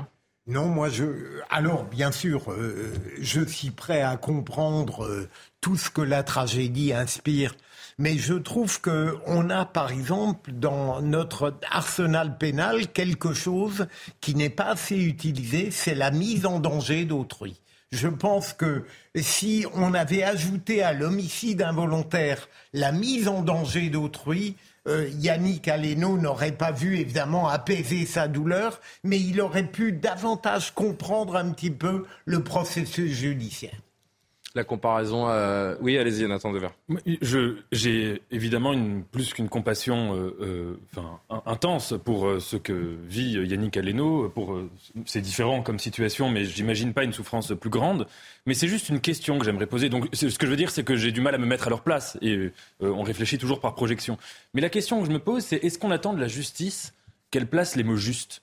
Si vous voulez, quand un drame survient, la justice, la justice est procédurale. La justice euh, euh, est en quelque sorte non pas aveugle à la réalité, mais elle, réfléchit toujours d'après les catégories de ses propres codes. Elle est très institutionnalisée. Est-ce que le, principe de la justice, c'est de venir nommer la réalité dans ce qu'elle a de plus profond, dans ce qu'elle a d'ineffable? Est-ce que c'est pas le travail de la, de, la, de, la réflexion, de la méditation, de la littérature, de d'autres choses? Mais est-ce que vraiment on attend de la justice ça? Et, c'est pourquoi je veux dire, est-ce que derrière toute décision judiciaire, il n'y a pas toujours un décalage entre l'étiquette que va mettre la justice sur un acte et euh, ce, qui, ce, que le vocable recouvre réellement. Comme Juste une citation, je vous rends tout de suite la parole. Qui avait-il, que dit, que dit Yannick Aleno à nos confrères, qui avait-il d'involontaire chez Pierre Palmade? Il fait un parallèle. Lorsqu'il a pris le volant sous l'emprise de la drogue, je pense aux passagers de la voiture d'en face. Ces gens doivent, doivent répondre d'actes volontaires. La loi doit changer. Voilà ce qu'il dit, M. Euh, Monsieur Aleno, à propos de sa volonté de qualifier euh, en homicide volontaire. C'est celui qui l'a tué. Comment pouvait-il ignorer qu'il allait donner la mort, dit-il? Alors, je, voudrais, je peux dire un mot. Alors, Elisabeth et et Gérard. pour, pour, ajouter un peu dans le sens. Alors d'abord, bien entendu, euh, nous comprenons si si c'est possible, euh, cette douleur effroyable d'un père comme la vôtre, monsieur. Et là-dessus, on n'a rien d'autre que de la compassion et euh, de l'empathie. Mais simplement, oui, il y a une gradation ou une différence entre les actes. Parce que quelqu'un qui fait ça, et évidemment, il commet une faute grave, il commet quelque chose de grave, il se lève pas en prenant un flingue et en se disant je vais aller tuer quelqu'un. C'est ça l'homicide volontaire. C'est quelqu'un qui veut. Bah, c'est le contraire de ce que dit euh, Yannick Aleno. Pour Yannick Aleno, dès l'instant où vous savez que vous êtes sous l'emprise d'un produit, quel qu'il soit, et que vous prenez la route, vous êtes un criminel en puissance. c'est ce qu'il nous dit en fait un an après la mort de son que les deux qualifications ce ne sont pas les bonnes.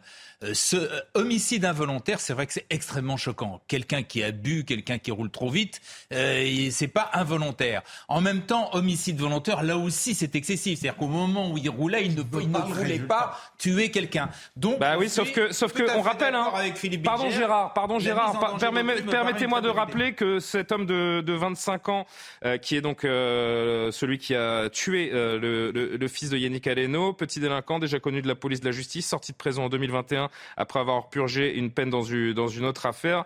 Euh, il roulait sous l'emprise de stupéfiants et a été libéré d'ailleurs de son contrôle judiciaire en attente de, de son procès. le pire, c'est que c'est la loi. Mais même sans ça, le, la, qualification d'homicide involontaire est choquante. Mais en même temps, celle d'homicide volontaire, à mon avis, est excessive, donc il faut trouver autre chose. Mais ce qu'a dit Philippe, fait Philippe tout à fait, très bien. Ce qu'a dit Philippe semble tout à fait judicieux. Voilà. Comment Mise en danger de On n'utilise pas assez cette infraction. Oui, mais même mise en danger de la vie d'autrui, ça reste un mot qui est minuscule par rapport à la souffrance engendrée par ça. C'est ça ce que je veux dire, c'est que de toutes les manières, moi j'ai l'impression Il y aura ce hiatus, mais on peut, on peut, cela dit, se demander si la qualification pénale est adaptée malgré tout. il n'y aura jamais, ce que vous dites, la justice n'a pas une vertu euh, euh, thérapeutique ou euh, réparatrice, ou, même, ou, même, tout simplement de désigner les, choses. Oui, je, Philippe Chauvin, il, vous... il y a un écho dans cette, cette terrible affaire Yannick Aleno également, ah, du euh, fils de Yannick Aleno, pardonnez-moi Oui, oui, forcément, euh, ça, a fait, ça, a été retentissant pour nous. Euh, je comprends tout à fait le, la démarche de Yannick Aleno qui consiste effectivement, avec beaucoup de pudeur, à expliquer les circonstances dans lesquelles ça s'est passé et à essayer de qualifier, parce que c'est toujours cette démarche. Il ne faut pas voir ça. Vous savez, on, on nous voit comme des parents endeuillés. C'est vrai. Mais notre réaction, notre motivation, ce n'est pas celle de la passion, c'est celle de la raison. Et c'est pour aider les autres à ne pas subir les mêmes choses. On n'est pas dans un esprit de vengeance, on est dans un esprit de construction. Et je pense que lui aussi est dans cet esprit-là, en disant et en qualifiant. Alors, je dirais, dans son malheur, il y a au moins une infraction qualifiée et on peut aller au-delà. Et là, pour le moment, il en est à un homicide involontaire ou volontaire et la question se pose, et la vraie question qu'il se pose lui, quand il, déclare ça, à mon avis, c'est comment est-ce que je peux dissuader quiconque de recommencer les mêmes imbécilités c'est pour ça qu'il crée cette association. Et je pense que c'est ça sa démarche. Nous, notre démarche, et c'est aussi de faire qualifier ce qui s'est passé sur un terrain de rugby, alors qu'aujourd'hui c'est sous le tapis, rien ne se passe. Vous savez, il y a une règle très simple, qui est la règle 9, alinéa 11. On ne doit rien intenter qui soit dangereux ou imprudent pour autrui. C'est dans le code ah du rugby. Et c'est pour ça que non, mais je trouve qu'il y a un écho particulier entre ces, deux affaires. On ah, va et je rappelle donc que Yannick Aleno euh, annonce euh, en une du Parisien euh, aujourd'hui, donc il lance cette association Antoine Aleno agir pour protéger nos enfants. Retour à l'actualité terre à terre, j'ai envie de dire direction l'Arc de Triomphe où ces préparatifs du, du 8 mai sont en train d'avancer le président du Sénat qui est euh, sous l'œil de notre caméra, avec Emmanuel Macron qui devrait arriver dans, dans un instant. Euh, on a appris euh, il y a quelques minutes, cher Gérard, que vous savez que la CGT à, Lyon a déposé un recours contre les interdictions de manifester, puisque Emmanuel Macron sera à Lyon un petit peu plus tard pour célébrer la mémoire de, de Jean Moulin. Eh bien, la justice n'a pas donné raison à la CGT, je crois. Marine Lançon va me, le, va me le confirmer parce que ça vient de, ça vient de tomber il y a quelques instants. J'ai pas la dépêche AFP sous les yeux, mais je crois que, je crois qu'en effet, la CGT donc n'a pas obtenu gain de cause et donc euh, interdiction de manifester euh, à Lyon. Nous en sommes là. Il n'y a plus que la présence policière et les interdictions pour euh, pour tenir cette cette situation, cher Gérard. Oui, je trouve ça, je, je, je redis ce que j'ai dit, je trouve absolument invraisemblable que cette idée d'aller faire une, une casserolade, une manifestation quand on commémore Jean Boulin et, et toutes les autres victimes de, de barbarie nazie au fort de Montluc. ce qui est intéressant, c'est que la justice, dans d'autres cas, Gauthier l'a rappelé, avait donné raison à la CGT. Je crois pour la Coupe de France, vous avez dit tout à l'heure. Non, mais justement, ce serait intéressant de savoir quelles ont été les motivations du tribunal et si les vôtres, cher Gérard, y étaient. Mais euh, vous n'avez rien d'autre. J'ai regardé là, j'ai rien vu. Non, ça a été rejeté. Ça a été rejeté par euh, par la justice des manifestations à Lyon. Euh, Moi, ce que ce que je trouvais dérangeant dans le principe de cette manifestation, il y a deux choses. Il y a le fait de manifester. Bon, par principe, euh, la résistance, c'est le contraire du légalisme. Donc ça, en soi, si vous voulez, le fait de manifester, c'est pour ça d'ailleurs la comparaison que je faisais. Plus rien n'a de valeur en fait. Avec, la résistance Non, la, la résistance, c'est le contraire du, du légalisme. C'est le, le, principe. La, la, résistance, c'était le, le, principe du désordre. Enfin, mm. c'était ça. Oui, Donc c'est pour ça la comparaison enfin, que je faisais. non, mais oui, d'un désordre. J'allais y venir. J'allais y venir la comparaison que je faisais avec euh, la manifestation qui avait eu lors euh, au Veldiv contre François Mitterrand, là, il y avait un sens. Ce que je trouve dérangeant dans cette manifestation, c'est de venir perturber l'hommage euh, aux, aux, victimes, le souvenir de cette période par une autre cause qui, qui n'a rien à voir. C'est ça que je trouvais dérangeant. Maintenant, il faut dire une chose, c'est qu'il arrive aussi que dans les discours présidentiels de commémoration du 8 mai, etc., il y ait parasitage de la mémoire de la résistance et de la politique Alors, intérieure et de l'actualité. Oui, voilà. Ça, c'est dérangeant aussi. Je me rappelle que pendant la campagne électorale de 2017, Emmanuel Macron, en plus c'était contre Marine Le Pen, avait honteusement joué sur cette espèce d'analogie en se rendant au mémorial euh, de la Shoah à Paris euh, quelques jours avant l'élection, et puis en essayant de nous la jouer, c'est moi contre le nazisme. Et j'avais été, euh, cher Nathan, absolument horrifié par cette captation, si vous voulez, d'une période qui n'avait strictement rien à voir. Donc Emmanuel Macron n'est pas le dernier aussi à le faire. Il avait fait une fois, euh, je crois que c'était un 8 mai, il avait rencontré un lycéen après sur les Champs-Élysées il y a la séquence était tour, avait tourné sur les réseaux non, mais sociaux. Là, moi, je me rappelle et il lui le mémorial de la Shoah. Les résistants, ils auraient passé leur brevet. Enfin, ils faisaient une comparaison entre les résistants et les, il faisait surtout une comparaison Philippe entre Bulger, la justice, qui, la justice qui rejette ce recours syndical contre l'interdiction de manifester à Lyon. Eh bien, euh, si j'avais parié, Julien, j'aurais, euh, je serais allé dans le même sens. La justice euh, euh, est tout à fait à la fois légale et légitimiste. Mais, je mais pourquoi on, a, on, on, autorise des manifestations devant le Stade de France qu'on n'autorise pas à Lyon Le Stade de France n'est pas le, le, le, le mais, Luc. Excusez-moi, le, le 8 mai, c'est pas un match de foot, c'est pas le 8 mai. Mais parce même. que les mois publics, euh, oh, ouais. parfois, créent des préjugés. En ce qui me concerne, je continue à penser que cette légitime protection, à la fois du président et l'honneur qu'on doit à certains passés, euh, commence à créer plus de problèmes que euh, davantage par l'étouffement auquel on procède. Moi, ça me. Non, ça mais il y a une détestation d'Emmanuel. Macron qui prend des formes diverses et variées et, et le... qui, qui, qui semble pas sur le point de. de le sujet n'est ouais. pas Emmanuel Macron. Ah, Est-ce qu'on si, imagine Le sujet, ah, si, sujet oui, n'est qu'Emmanuel Macron, j'ai envie de dire. C'est même pas. Je, je, je fais une différence non, presque entre le président de la République et Emmanuel oui, Macron. Mais... C'est la personne d'Emmanuel Macron. Encore une fois, ça, moi, je défends pas Emmanuel Macron. Mais imagine-t-on une manifestation euh, devant le camp de Drancy? Enfin, vous voyez, le, le Fort Montluc, c'est pas n'importe quoi. C'est un lieu où des gens ont été torturés, où ils sont morts, où, où, où, ça a été un lieu majeur de la déportation, de la, de la, de la répression de la résistance. C'est pas n'importe quoi comme lieu. Et venir parasiter euh, un, un, hommage, alors qu'il y a mille et une occasions de le faire. Emmanuel Macron voyage en permanence en France en ce moment. On peut venir déranger ses déplacements n'importe quand. Malgré l'interdiction de manifester, vous allez avoir un jeu du chat à la souris dans les rues de Lyon ah ouais, autour de cette commémoration qui est. Euh, oui, et ça va finir par lasser l'opinion, y compris les gens qui ne sont pas des macronistes fous. Que ça va devenir très... C'est presque la fin de l'heure des pros. 10h30, un rappel de l'actualité. Sommet la midi. Pardon. Désormais, les personnes séropositives vont pouvoir devenir militaires, annonce le ministre des Armées. Sur proposition de Gérald Darmanin, Sébastien Lecornu va prendre un arrêté pour leur permettre d'intégrer la gendarmerie, les sapeurs-pompiers de Paris et Marseille et les forces armées. Jusqu'à présent, une loi l'empêchait depuis les années 80. Jean-Michel Aulas et l'OL, c'est fini. L'emblématique président lyonnais âgé de 74 ans quittera ses fonctions cette semaine après près de 36 ans de mandat. Une page se tourne donc pour le club que les propriétaires américains veulent transformer sportivement en profondeur.